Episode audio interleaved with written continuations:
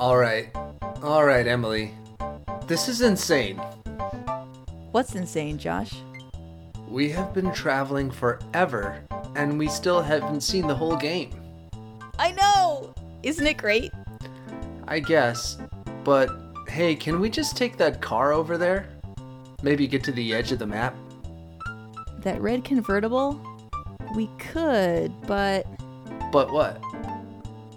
Once we get in, there's a time limit, and it's pretty dangerous. I'll take the passenger seat. Of course you will.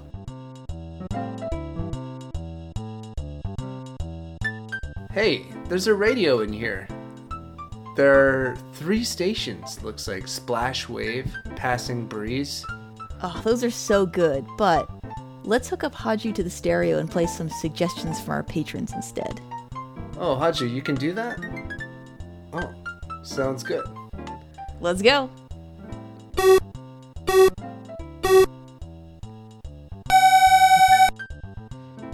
Hey, everybody, and welcome to the VGM Jukebox. I'm Josh. And I'm Emily.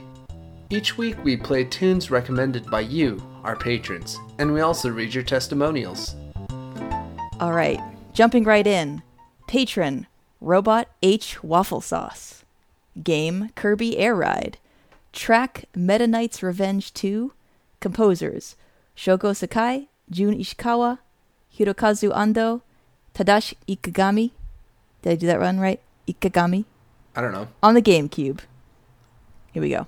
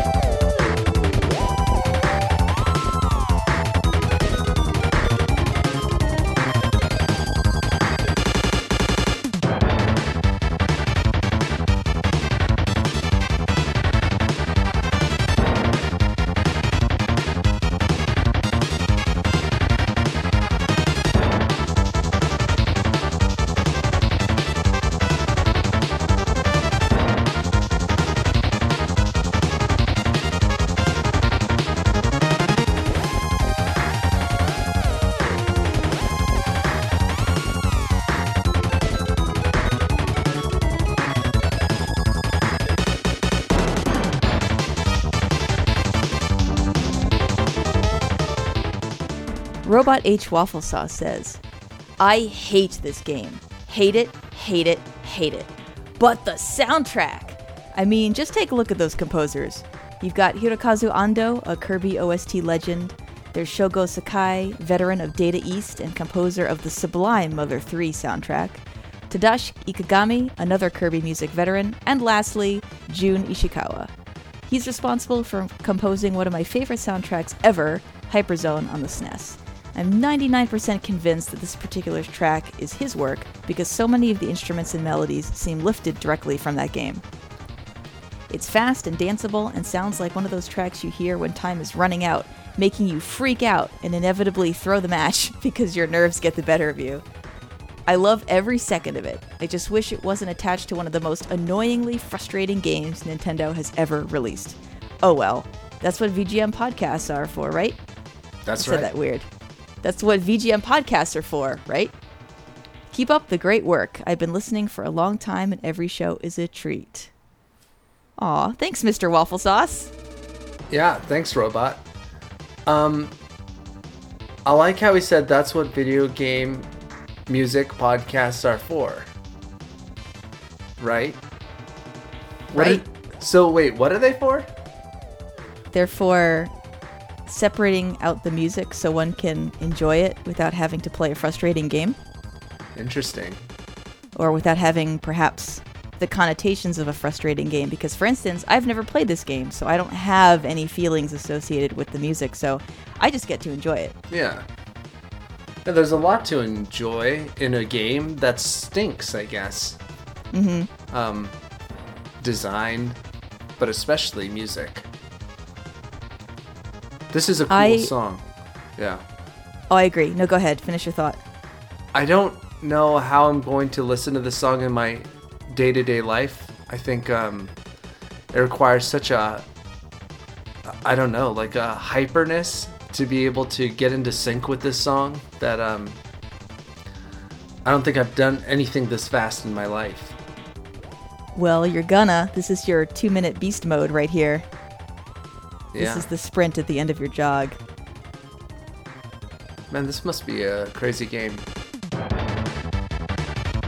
What are you gonna do with this song, by the way? what am I gonna do to this song? Yeah. Typically, what I do with songs like this is I start folding laundry and put it on, and then I dance around the laundry room instead of folding the laundry. That happens so often, I can't even tell you. um, but two things I wanted to say about this. Number one, I agree with Mr. Waffle Sauce. I do think this is a Jun Ishikawa track. Jun Ishikawa did a lot of Kirby soundtracks, and this sounds just like them. It has that that Kirby ness to them that I can't really explain.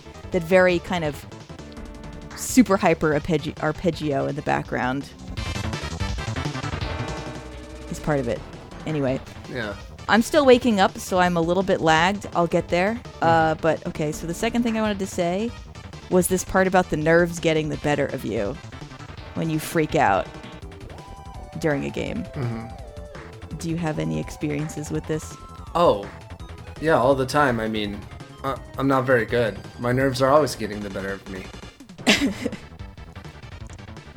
and like, if I get to a level that I've never been to, also I just tend to relax. Like, okay, I I achieved some goal today.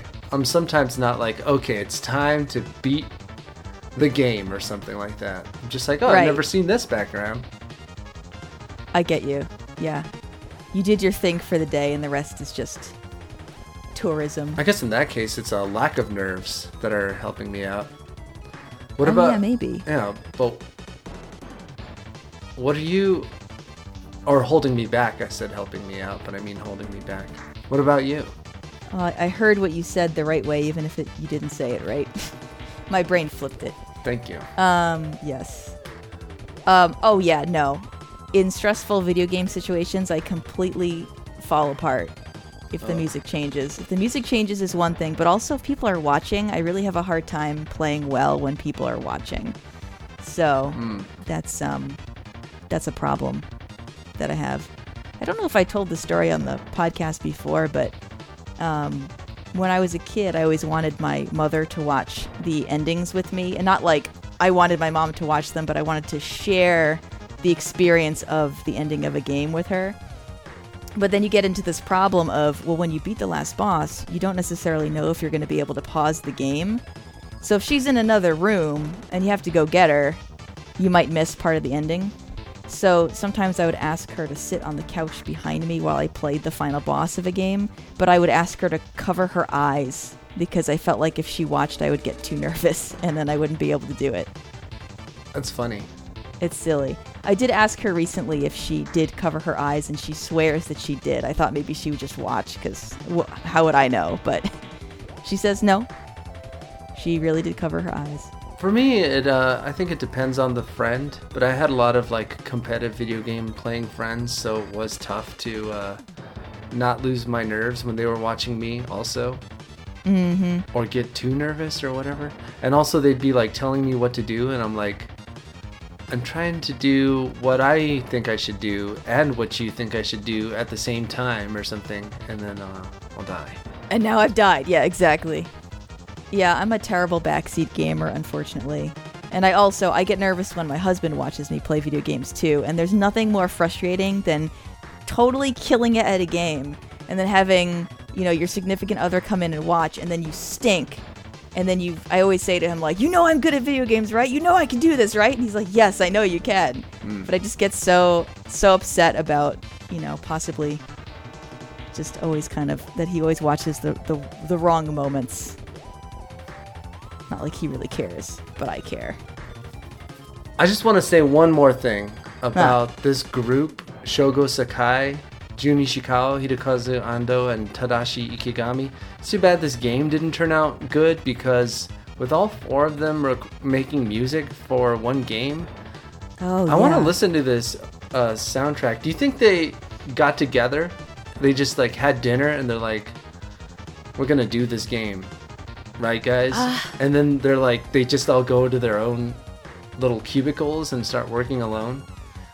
I wonder know, if I like a know, white it's- album situation. Is this like, yeah, Meta Knight's Revenge 2, the white album? I don't know. I would. I mean, that's kind of interesting. This this came up on a, another podcast I was listening to recently. This idea that we, the listeners, want the composers to be friends.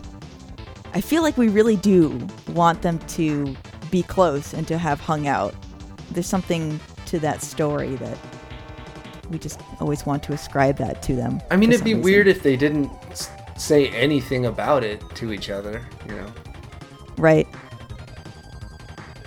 Anyway, Let's just say yes. yeah. You know what? Maybe that's why the game was bad. Maybe the four of them got together and they were like, you know what? We're composing powerhouses and we know it. Let's make a killer soundtrack. And then the company was like, well, I guess we got to create a game.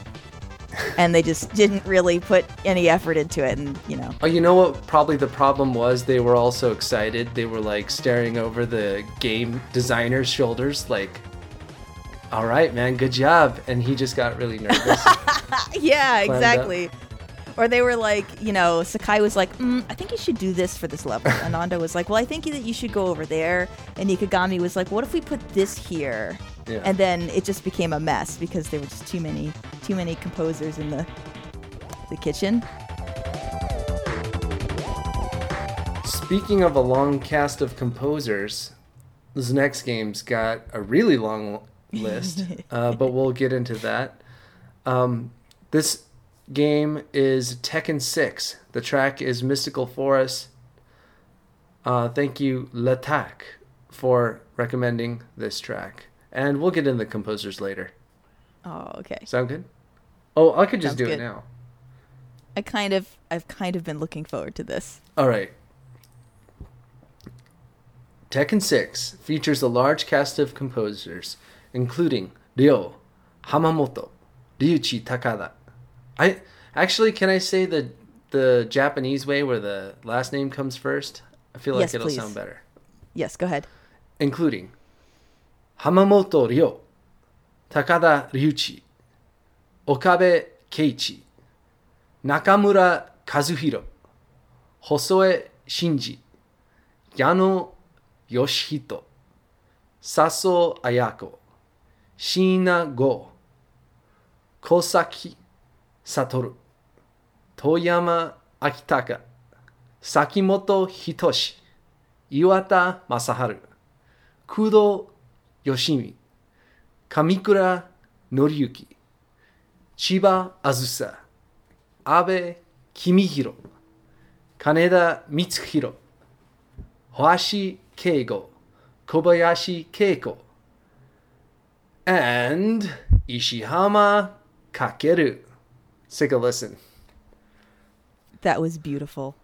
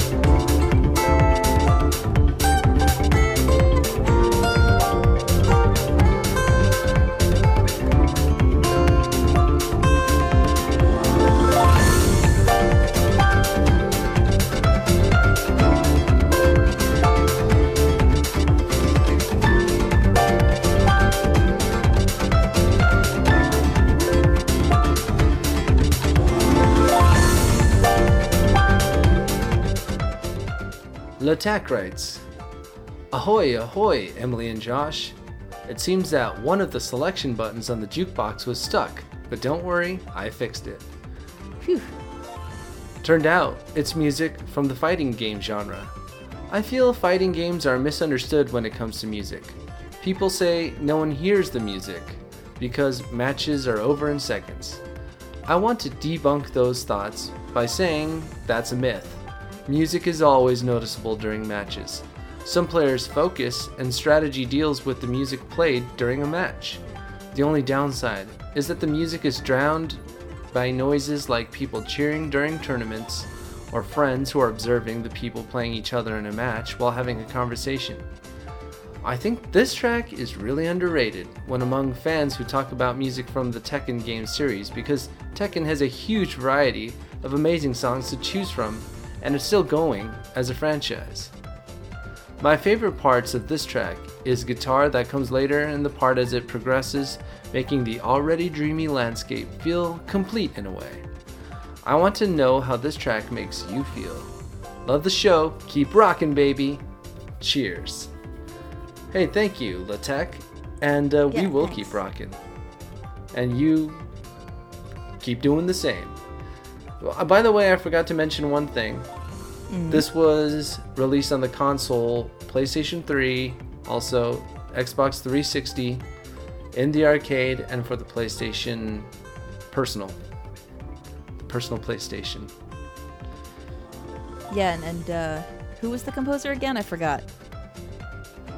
Um, a lot. I'm this kidding, one, I'm kidding. yeah. That was just so well done. How does this track make me feel? This makes me feel like not a fighting game. Yeah, I have not played the Tekken games, and I really actually want to very much. I'm very intrigued by the physics that goes into those games. I like when fighting games have like really smooth music.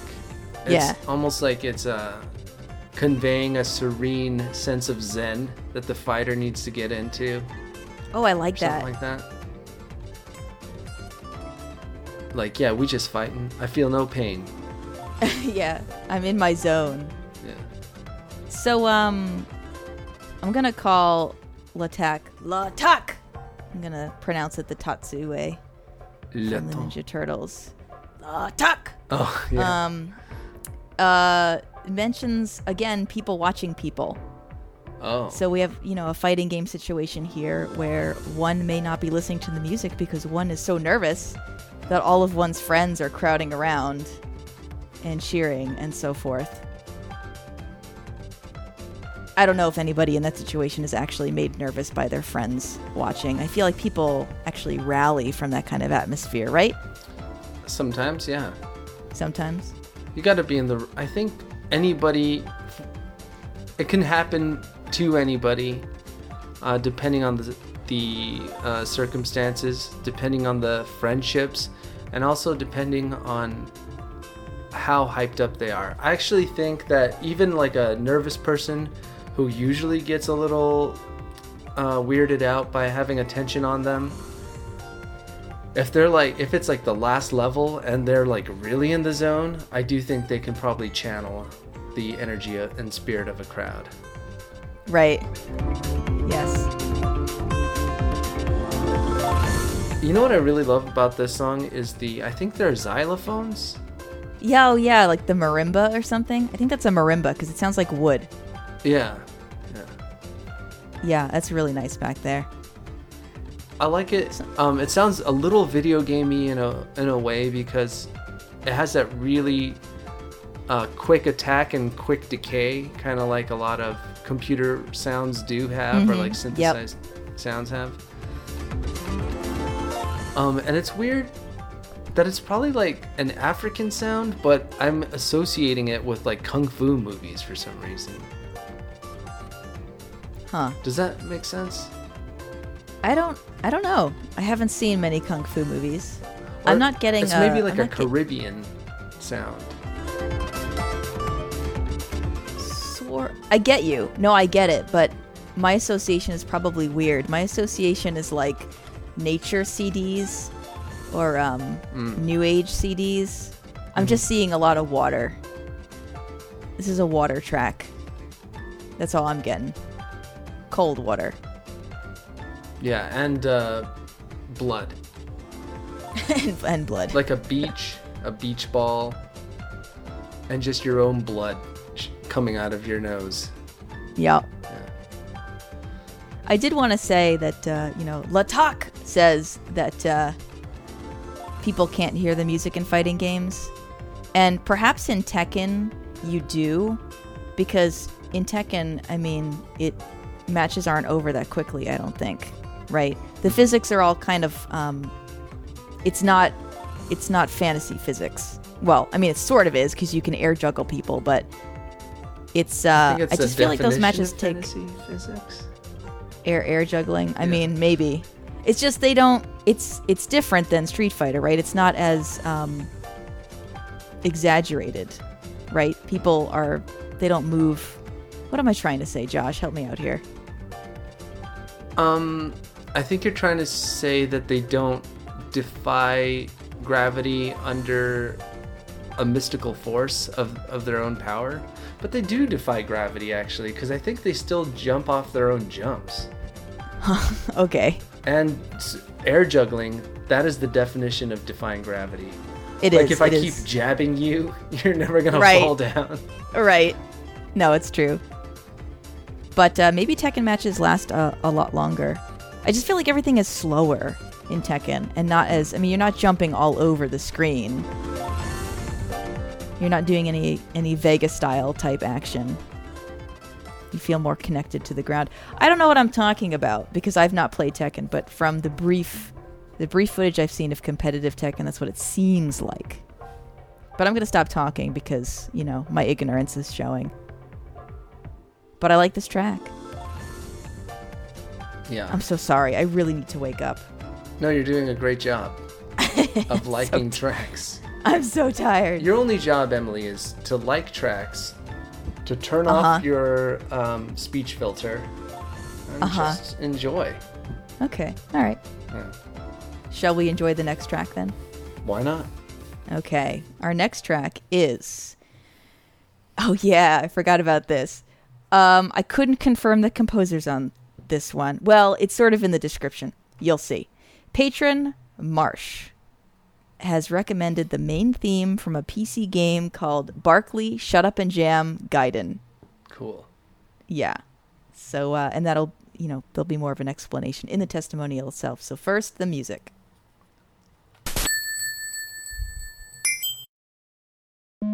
Everybody get up, it's time to slam now. We got a real jam going down. Welcome to the Space Jam. It's your chance, do your dance at the Space Jam.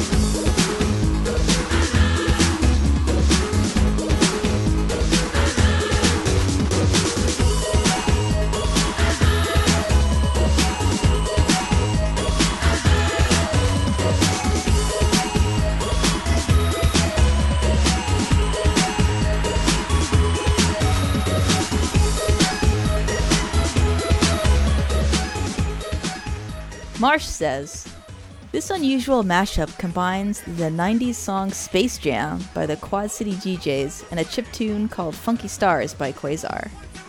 It comes from a fan made RPG called Barkley Shut Up and Jam Gaiden. The game is a bizarre but hilarious parody of SNES JRPG cliches and is written as a hypothetical sequel to the movie Space Jam. The game is absolutely ridiculous, imagining an apocalyptic future where the world is nearly destroyed by a super powerful slam dunk.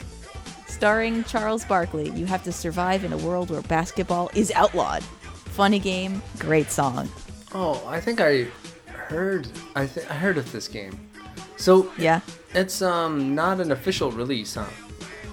yeah, that's what it sounds like. Cool. So Charles Barkley must be trying to sue these people right now.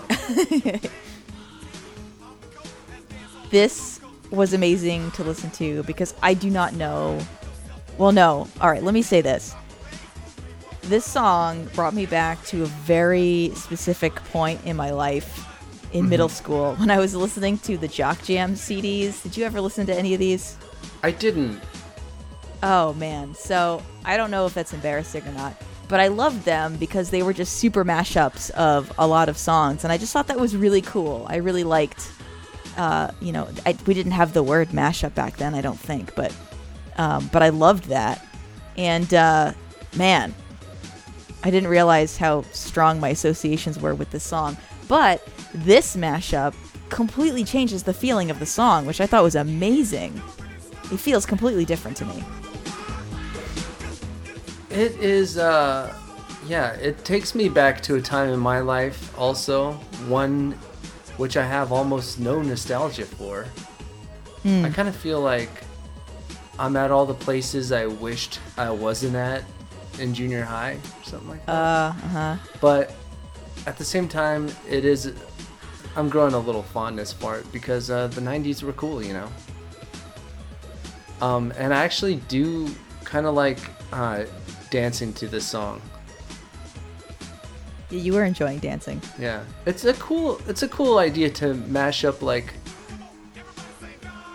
yell. You know, like the very um, ridiculous tones of some of people yelling about jamming to like a very computerized song, I guess. But it kind of makes Yeah. sense. I don't know. It's cool. Also, I thi- um, there's like a key change in this song. It's still different, actually. Josh and I were trying to figure out where the loop was exactly, and this may be a track that just ends outright because that was still new. Yeah, I bet it does. I don't know. Yeah. It sounds like it We're just went find out back in a to second. the original. To the original key. Yeah, it's fading out. There's something I was gonna, something else I was gonna say about this. I think I'm just gonna add Gaiden to the end of a lot of things now because I think that's hilarious. Barkley, shut up and jam Gaiden. Oh, you know what? I wanted to bring up this concept in the game of basketball being outlawed. There are so this may kind of lead into a larger discussion of video game culture, but I feel like there are a lot of games that have the premise of, you know, fun being outlawed or music being outlawed or basketball being outlawed. Obviously, this is a send up. So this is probably keying into that idea. But also, um, I was watching some video game commercials on YouTube recently because I was just interested to compare kind of the demographics and the the uh, point of view of Atari commercials versus Nintendo Entertainment System commercials versus Sega Genesis commercials Uh huh. And there was a um, a Game Gear commercial that was hilarious to me. That obviously took place in a post-apocalyptic future where young teenage men were rounded up by uh, overlords who would force them to get in line with a ticket and then get a Game Boy, and they were forced to play video games without color, and that was their punishment. And they lived in this dreary world playing Game Boys until like that one cool rebel guy showed up and brought a Game Gear, and now you can play in color. And uh, I thought that that was just really interesting. That kind of um, that written in narrative of, you know, uh, oppression from parents or authority or something through a video game lens. Does that make sense? Yeah, I think that's hilarious, and I think that's very funny, and also it's interesting to me because that is the way that uh, entertainment product can get sold to you. It's like the more high definition your entertainment is, the more free you are, or the more you're Right. Yeah. experiencing something. When actually, it's the opposite if you think about it. Like the more captive you are to your entertainment product, the less you're actually doing or thinking on your own. Yeah, that's interesting. So that idea is funny to me. That's a really funny commercial. I'll find it for you so you can watch it because I don't remember it. I, I, don't love old remember video most of these game commercials so much. We should uh, listen to, to more. To more music or to more video game commercials? More video game commercials. Can we do an episode where it's like video game commercial music? We can try. I don't know what kind of music they used in the commercial itself. I would love to talk about the commercials though, because that is a a uh, a minefield of interesting cultural. Uh, Yeah. give me a word. Give me a word. Put Uh, a word in there. Finish that sentence. Cultural um, reflection? Refraction? I don't know. That's good. I like it. Okay, let's this is your job for the episode. Apparently, is to finish my sentences. um You're my like on-call vocabulary man. Sure. Well, let's let's put a call out, unless I edit it out later for unknown reasons. If you liked a video game commercial, Oh, good idea. yeah, from the past, and you have memories of watching it, or memories of how a video game system commercial inspired you to get the game, include that in the testimonial, and just uh, give us the YouTube clip where we can find uh, the commercial you're talking about.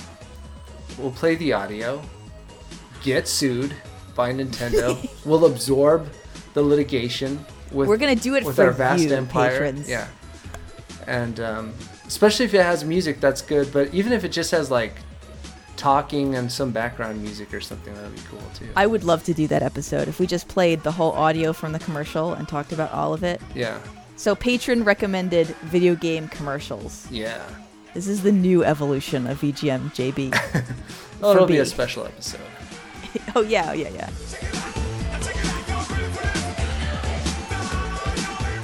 Okay, for this next track,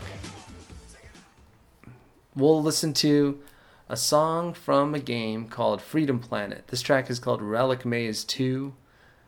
Mike from TWA, Teenagers with Attitude, recommended this song. It was composed by Leila Wilson, Stephen Diderot. Oh, it's like Do Doug Trio or Do, something. Do Duo. Oh, Yeah. I thought Do Duo. Do Duo, yeah. Stephen Do Duo. and Shane Ellis. It was released for the PC and the Wii U. Let's take a listen.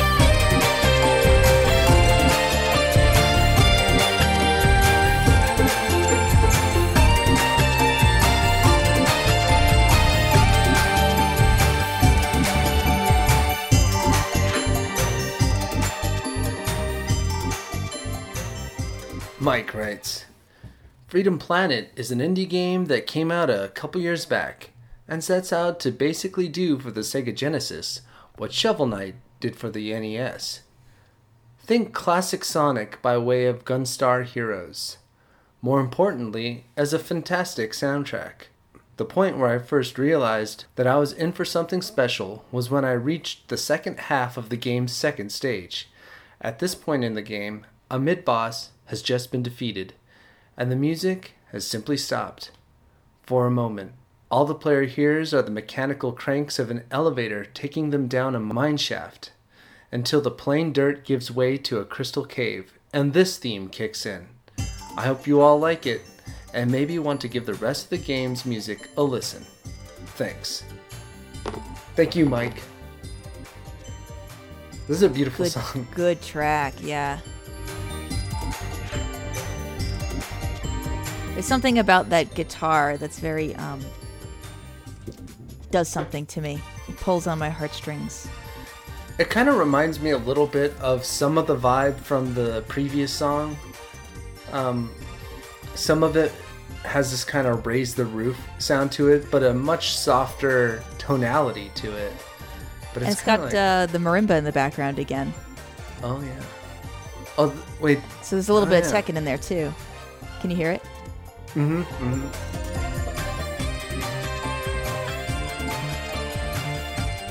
Teenagers with Attitude has served as a, a sort of linchpin to an entire podcast network, uh, which Mike helped build, starting with Teenagers with Attitude. They're called Audio Entropy. And they've got some pretty cool podcasts on there. If you haven't checked And out we're not, uh, with Attitude. Yeah, what? Oh no, go ahead. You didn't finish your sentence. Um, check that out. I think you and I are going to be a guest on a show coming up soon. A guest. We are. Yeah. Very exciting. Probably in like a month it'll come out. Maybe We'll put like a little. uh We should put an advertisement up on the uh, bulletin board at the end of our own podcast. Oh yeah. So it'll like fade out, and then we'll come back and be like, "Hi, everybody. I'm Emily, and I'm Josh, and blah blah blah." Um, Yeah. This, I think, um, Mike. Mike. We usually hear Mike's voice, but Mm-hmm. I believe that this uh, submission came from a time before we had even come up with the idea of audio testimonials, and that's why it's written. oh. So uh, patrons might not know this. I mean, patrons who submit their own songs obviously figure this out. But when we pick tracks for our episodes, um, you know, we don't necessarily pull uh, more from the more current submissions than from the past submissions. We have this gigantic list um, of of back back tracks to play. Oh, hold on We will now. pull from- Gigantic. It's pretty big. I would say gigantic. Over a hundred is gigantic, right? Um, unless you're talking about pennies, then it's just a dollar. That's funny. One I of had a friend in high school once who said uh, uh, his teacher disputed him on something, and his response was, "Oh yeah, do you want to put money on that? Two hundred cents." That's funny. No, that that's true though. So, patron, if you've submitted a track a long time ago, we'll eventually get it, right? We'll eventually do it. Oh, we yeah. haven't forgotten that it exists. Um, the unique algorithmic system that we use to determine our track listings will eventually come back ar- around to you, right, Emily? Yes, that's correct. Yeah.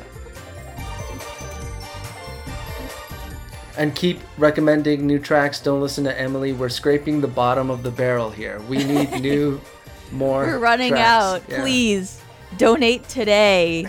We have a special need for Sega Master System blood type donations and uh, TurboGrafx 16 blood donations.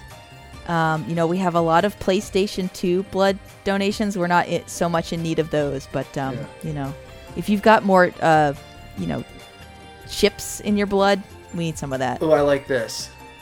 What if we did a commercial and it was like, all around the world, people are in need of video game music.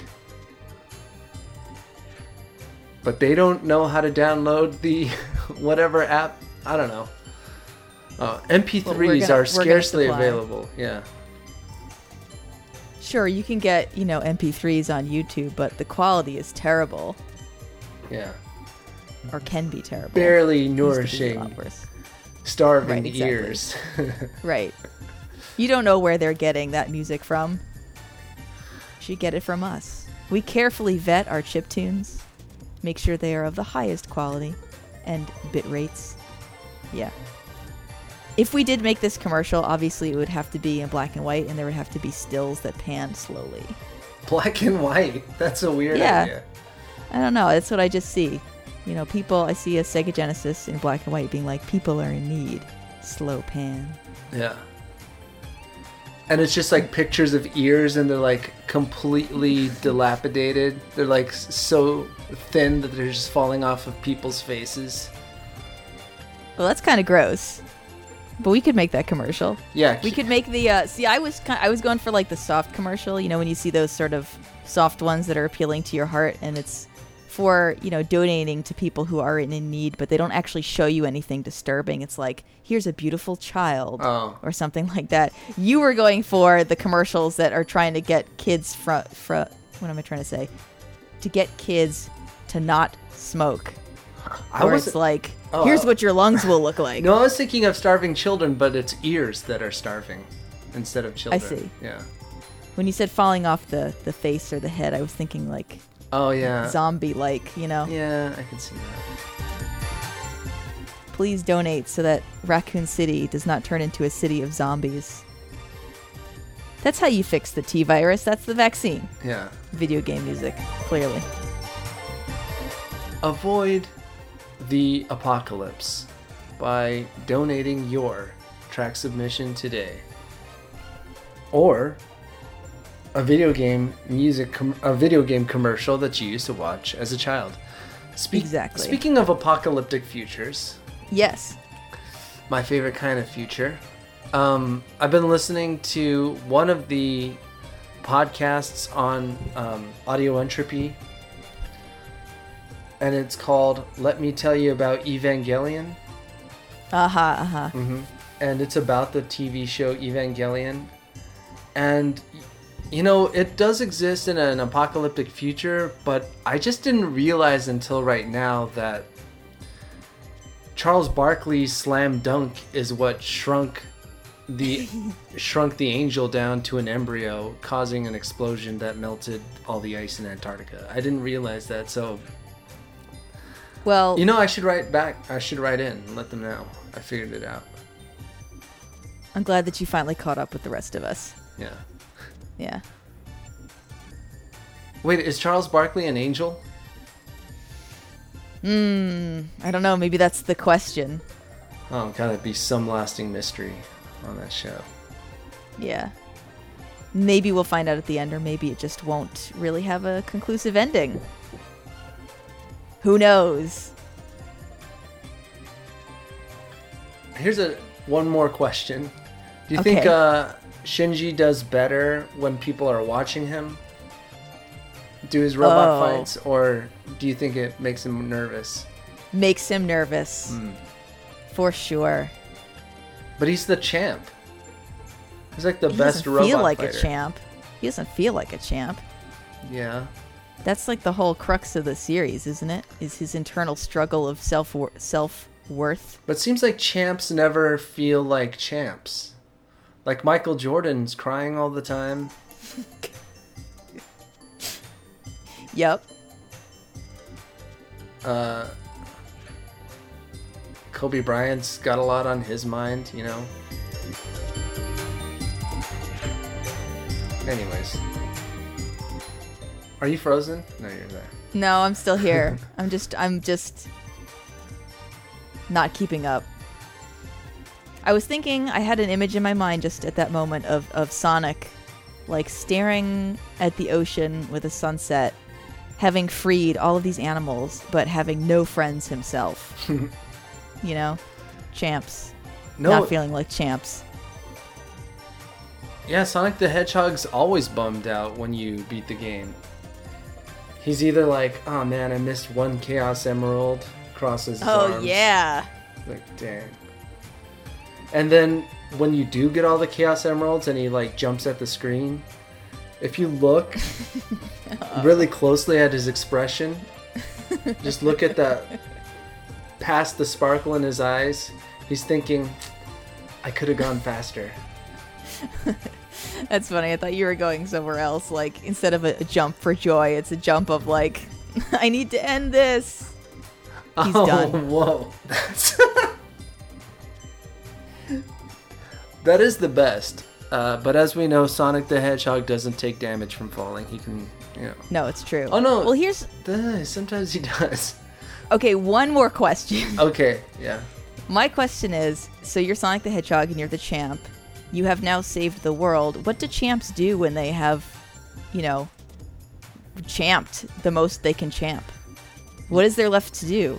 Yeah, there's no there's nothing they can do afterwards to like match that level of excitement they have. So they might relive, try to relive that experience through memories. Um, or video games. So Sonic goes home. He, Sonic has an adventure, uh-huh. goes home, waits for that adventure to be made into a video game, and then replays it. Yeah, That's how he spends his exactly. time. And that's what Kobe Bryant's doing right now. He's just playing NBA 20K 11 or whatever. Right. 2K11. I don't really know if the Lakers won in 2011. I don't know anything about basketball. But I did know we were talking about basketball. That's very exciting. Congratulate me, everyone. Congratulations. Thank you. Congratulations. Okay, All right. speaking of congratulations, let's congratulate Super Kicks all day long for recommending another track. For, For the game. rising above the massive numbers of recommendations that we get, Yes. his rec Yes. floated to the top of the pile. The game is Hiouden, Legend of the Scarlet King. The track is Misty Silence, and the composers are Sakuraba Motoi, Tamura Shinji, Furuya Ryota, and Hatsushiba Hiroya for the Super Famicom.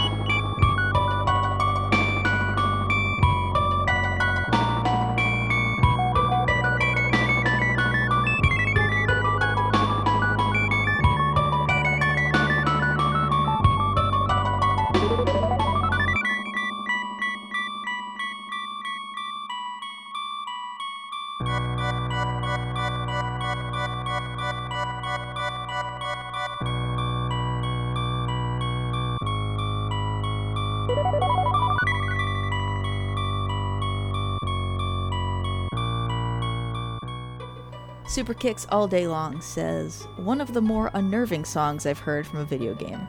Then again, it's a game about a king who's granted the power to summon demons. The build up to the final little electric piano solo is great.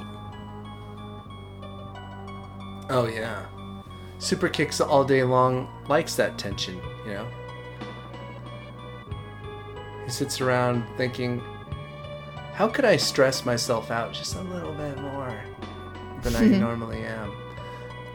Yeah, he's like, I need people to watch me play this game so I can be even more anxious. Yeah. This is a creepy one. This is Halloween all over. Yeah, it's it's nice. Well, Halloween's coming up, so It is coming up. you can play this in your house as you uh, answer the door for a little Spider-Man and Batman, S- Superman.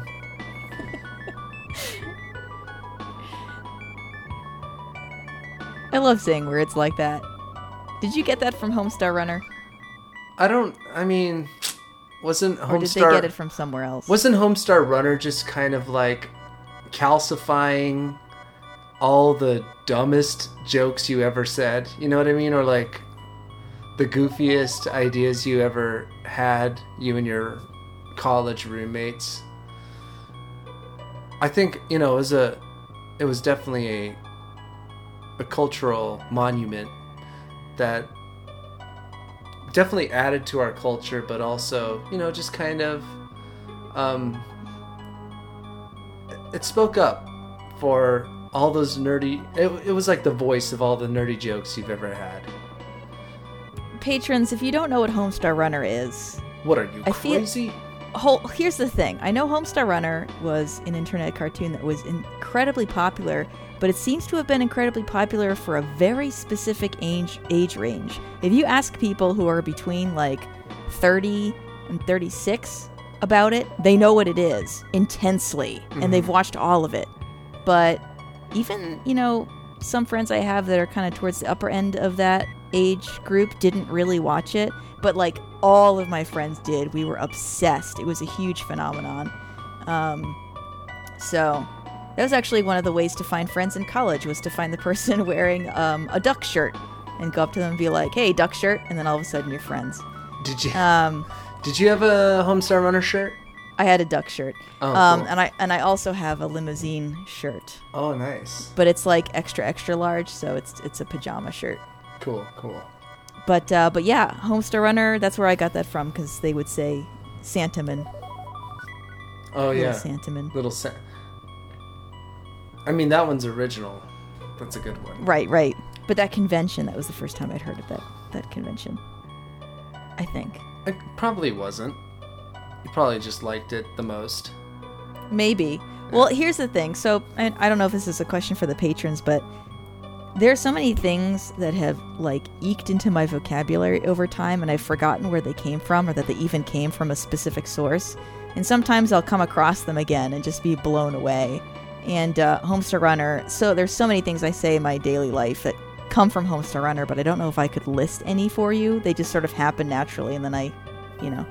But um but also video games i learned a lot of speaking of vocabulary this is like the vocabulary episode um i learned a lot of vocab words from video games i don't know if other people have had that experience but words like denizens definitely got that from Ecco the dolphin i thought that was a great word i can't think of others but there are a lot that i got from reading manuals or the backs of video game boxes Oh yeah. What does denizens mean?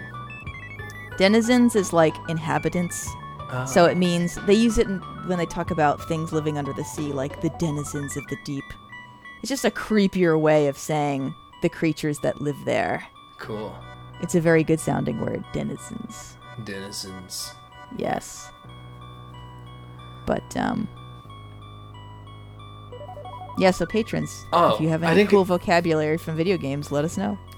I didn't get to tell you what Homestar Runner shirt I have. Oh yeah. I'm sorry. Josh, did you have a Homestar Runner shirt? Yeah, it was uh, the Pistols for Pandas one. it's funny. But that was actually after kind of their That was the later, college yeah. days. Yeah, that was when I was like, you know, five years removed from college. I think when Right. that one came out. So I stuck with them through the end.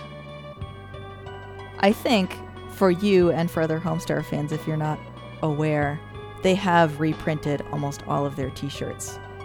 So if there's oh. one that you want again, you know, I've considered getting a limousine shirt that's not extra extra large or whatever it is, because that shirt is like pretty much, it's like on its last legs. That hmm. silkscreen stuff has really kind of rubbed off, because I've just had it for so long.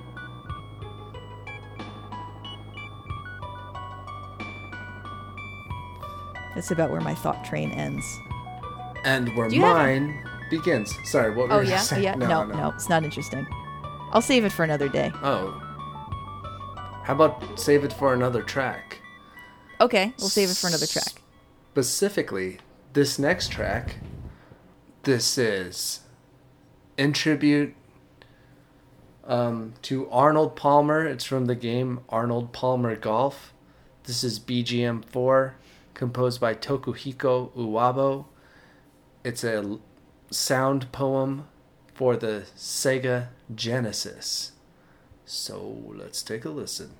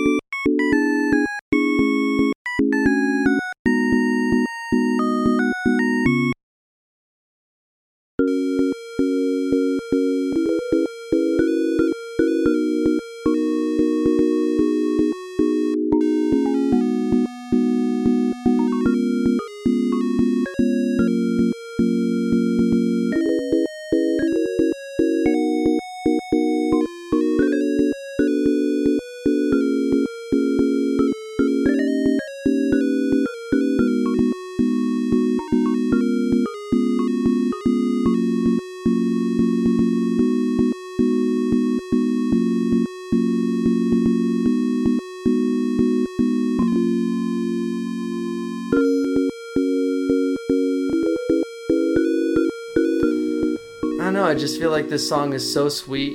Who knew Tokuhiko Uwabo had it in him to write something so original and so unique? I like how he doesn't use drums.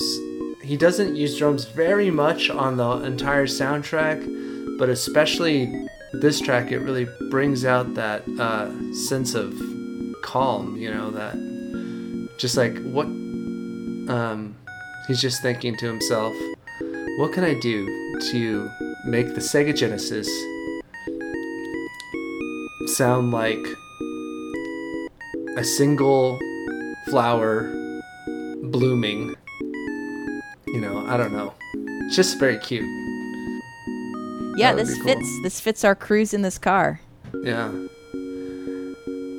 I don't think we're concerned about a time limit, though. I think we're just in free drive. Do you think Arnold Palmer ever, um, ever like heard this song? I don't know. You know, I wonder.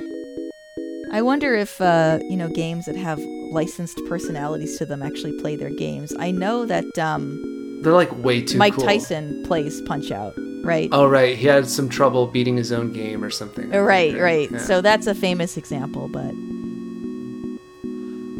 yeah, but I'm yeah, I sure have no idea. I'm sure he like had the game, you know. But I have a I bet people gave him the game. It's probably like, oh, another one of these. I don't know. Why do they think I don't have this already? Yeah. I don't know if he ever hooked up a Sega Genesis. I don't know if he ever put this game into the slot, hit that on button, realized he got the wires crossed, looked behind his TV, pulled him out, checked the colors, put him back in again. That's an experience we all have had. Oh, this is the yellow one. I thought it was white. The lighting in this room.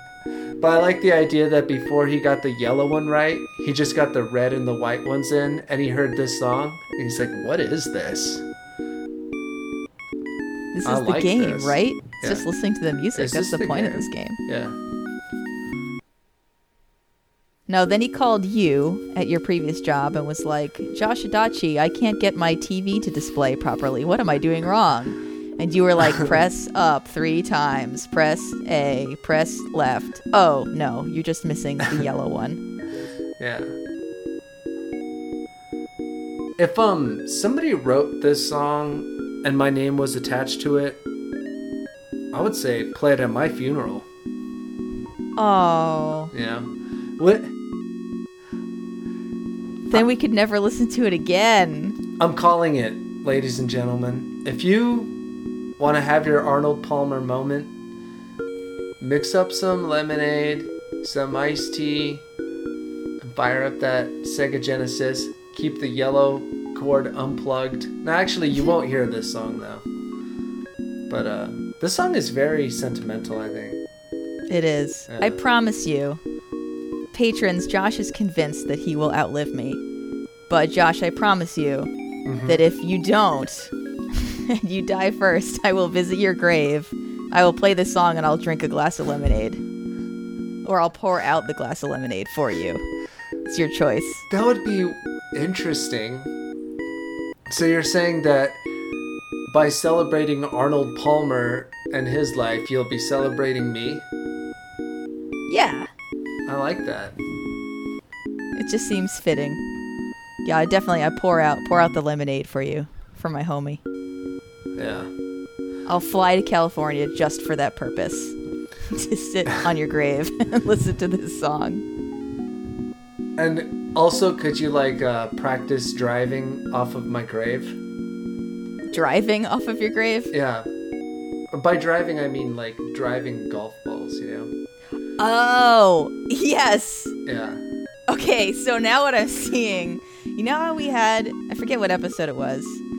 Um, I think it was that thing that goes doink, but I forget the number. I think that was 38 because we just said it on another recording.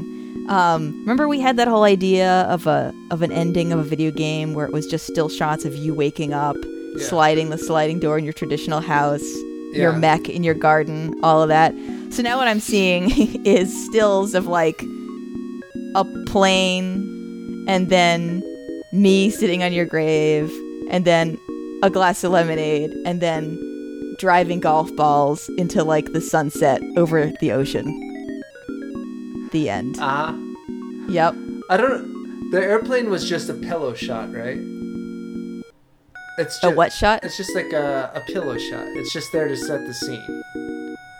Yeah, yeah, yeah. It's like it's a weird reminder of civilization and looking at the sky when you're at a cemetery. Is what yeah. Maybe it should be birds. No, no, no. I like the plane. Okay, this is what it is. Yeah. Okay, palm tree, airplane, yep. Glass of lemonade mixed with iced tea, sitting on a tombstone. Golf ball on tee. and then all of a sudden it pulls out, and there you are. Thwack. You hit it But then I the feel like the shot, that shot of me driving it is from the back, so you see like my silhouette against the sun. Yeah. But then there has to be And a the- shot, like a really well rendered anime shot of my face and like a tear, Yeah, a single tear. Oh, and then the screen splits. Yeah, the, the sun will be uh, setting and it will be bigger than you, so you can see your silhouette inside Exactly. the sun. Exactly. And then a- as you're look watching the ball, the screen will split and it'll just be you and your silhouette on one side, and the sun as a reflection in your eye on the other side, and a single tear. Yep. Ooh, and you can even see the sun in your tear if you look really closely. That's a really detailed uh, 16-bit shot there. Yeah, well, we're really good at making uh, 16-bit cutscenes, so Yeah, video game endings. we should be doing that. what? Just making cutscenes? Yeah, no, no, just ending scenes. Pixel art? Yeah, we'll make a resume it'll be like Josh and Emily, and it'll just say, um, you know, objective to uh, direct video game endings, and we'll just apply it Oh, to Capcom, Konami, Sega. I would love that. That's making me think of this is a really random thought, but you know how you go to carnivals or theme parks and there's someone who'll do like a caricature of you? Uh, How cool would that be if you could go to a booth and be like, design me a 16 bit uh, cutscene ending? And then a person just like makes Oh, it but puts you in it somehow. yeah. I even just like the idea of design a, a pixelated version of me, too. Yeah. Yeah. Yeah. And then We should know, make uh, these. Yeah, just make me crying by the sunset, and there's your video game ending. you're dead. You can't be crying in that one. Oh, not me. But you're cry- oh, but you're crying by your mech. Didn't we have you shed a single tear in the ending? What is with if that's true, what's with us in endings with single tears being shed? I don't know, Emily, but all I do know is just bury me by my mech. I will. Right. I will, I will. Speaking of being buried alive, no, being buried at all, I guess. This next track that I'm going to choose is called Oh, what's that, Haju? It's called uh, track one from Moomin's Tale. Cool. Haju read your mind. Oh Bother. Yes, so this is uh, from a game called Moomin's Tale for the Game Boy Color, track a one, and the composer is Saito Junichi.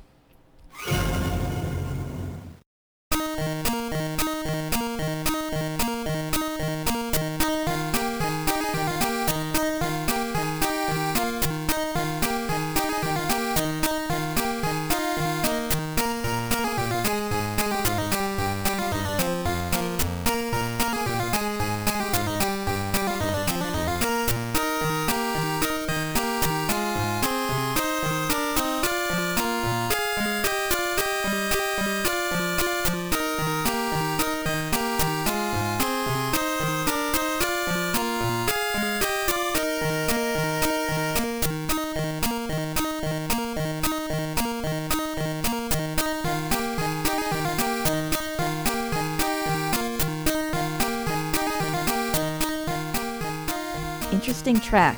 Mm. I like that kind of TikTok quality to it. Dita, dita, dita, dita. So I had information on this. Let me get it. Because Moomin. Do you have anything that you'd like to say about this, Josh, before I move on? I do think it's a good composition. It's a great number, and I also think it's the kind of thing that only Haji would choose. Because I don't Yeah, think yeah. Like patrons, they're like cool, you know. And this song is kind of not cool. You know what I mean? Yeah, no, I get it. Yeah, Haju definitely kind of has like a, a a quality that I can't quite put my finger on. Well, I don't know about that. Sometimes I think Haji just chooses straight up jams that I Well, would have. I would have chosen if I came across them. And then once in a while, it's just like, I think you're the only one, Haji, who remembers this song. Well, Not that it's bad. It's just diff. So remember how we were talking in um, EF ratio about whether anime has to be kind of um, you know Japanese in spirit to be considered anime, and what happens when you have people from you know the United States creating media that's you know what I'm talking about Yeah. that yeah, whole mishmash. Yeah. So, Moomin is a Japanese European anime television series. I'm reading Wikipedia. Um, produced by Telecable Benelux. Um, it's based on the Moomin novels. That's M O O M I N, if anyone's curious. Um, and comic strips by the Finnish illustrator and author Tove Johnson and his brother Lars Johnson. Um, and apparently, Moomin is a is kind of a big deal in other countries. Moomin first aired on TV Tokyo from April 12, 1990 to October 3rd, 1991. The series has also been dubbed in English. Um, and aired in the United Kingdom. But um, yeah, and games are made about it. They're also very cute. Oh, if you look up pictures of them, they're very adorable. You know what though? Um, last time I came up with this idea of the EF ratio, like how big a per, uh, something's face is, is how Japanese or how big someone's How someone's much of eye. their face is their eye? Yeah, like that's what makes something Japanese. Um, but I was wrong about that. I was watching anime the other day, and the reason I was wrong is because you know Japanese people drew um, a lot of American ideas, and they kind of drew the eyes a little big, but it wasn't. They did it without any uh, cultural meaning behind it. They just like this is what eyes look like. But I do know the real difference between anime and um, media produced by Japanese people that's not anime. And Please that enlighten me. by the way, speaking of Moomin, I am getting. Uh, Uh, well, actually, I would say, all right, I'm gonna. you just Josh just said, and that is, and he wound up with his finger in the air like he was gonna point out, and then he said, "Oh, and you know what?" and just completely yeah, so- dropped that. Okay, all well, I'm gonna bring it all back. okay. In anime, Mm-hmm. they're always trying to make you have a crush on somebody. Uh huh. That's it. That's how you know you're watching anime. They're like trying to make you have a crush on one of the characters. I don't know if this theory is airtight. Would you like to continue? Um, Like it's a, a point. So you mean it's um, from the writer's point of view that they are really trying to push a particular character on you? they're trying to make the viewer like fall for a character, like while like want to be with a character or something. Huh. Um, I think that's uh, kind of the essence of moe, or part of it. Anyway. Moe is just like unabashedly anime or something. And I was thinking like, you know, it's tough with Dr- Dragon Ball. I think Dragon Ball has like a western quality to it even though it's very bizarre, but you know, it um Who you supposed to be crushing on in Dragon Ball?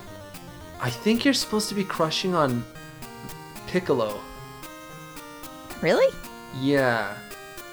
Cuz he's so moody and like mysterious and you're just like I want to hang out with that guy, you know. And you so He, he's also kind of pathetic because he can't beat Goku. You know? so not necessarily aimed at a particular demographic of audience. Just everyone should be having a crush on Piccolo. I don't know. As a girl, as a woman, who would you have a crush on in Dragon Ball, or would you say nobody?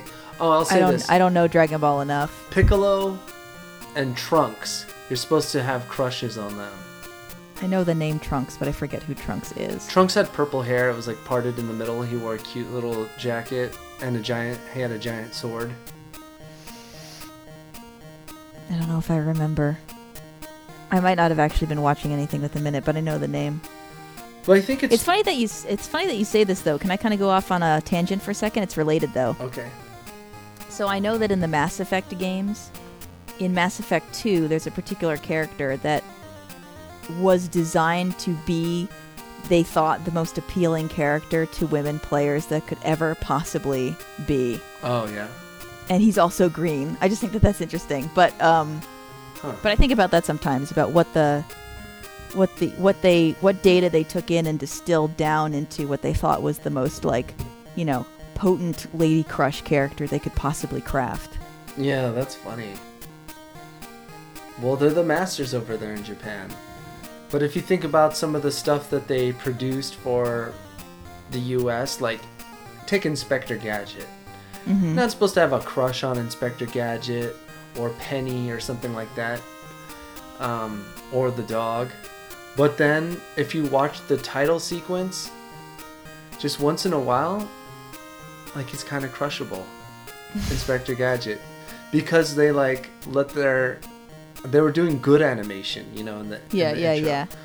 Same with like. um He's cute. Same with like Dennis the Menace. I'm pretty sure that was animated in Japan. And you're not supposed to have a crush on Dennis the Menace or his dad or Mr. Wilson, but you watch that intro and once in a while, kind of crush on him. Just on a couple frames, you know? That's so funny. In Inspector Gadget, I had a crush on Penny's book. Oh my god, I wanted that book so much. Yeah, it's a good I wanted that book to be real. I wanted to be Penny. She was such a great character. Patrons, if you don't know, if there's anyone out there who's never seen Inspector Gadget or is not aware, Penny, and apparently her last name is not Gadget. I didn't know that. I was looking this up recently. Um, well, she's just a regular. she had a she's a, a niece but i don't think Oh, they give okay. her a, last name um, but she had a book that she opened up and it was like you know um, you know a star trek panel of technology where she could basically do anything she could disarm missiles missiles with it she could hack into you know Mm. national security with it oh man it looked so awesome It was weird because it was just like a series of colored lights, right? Or like a bunch of boxes with lights on them. It's true. But we believed in it. See, this is actually, I think, something. All right, here's the thing I think about sometimes.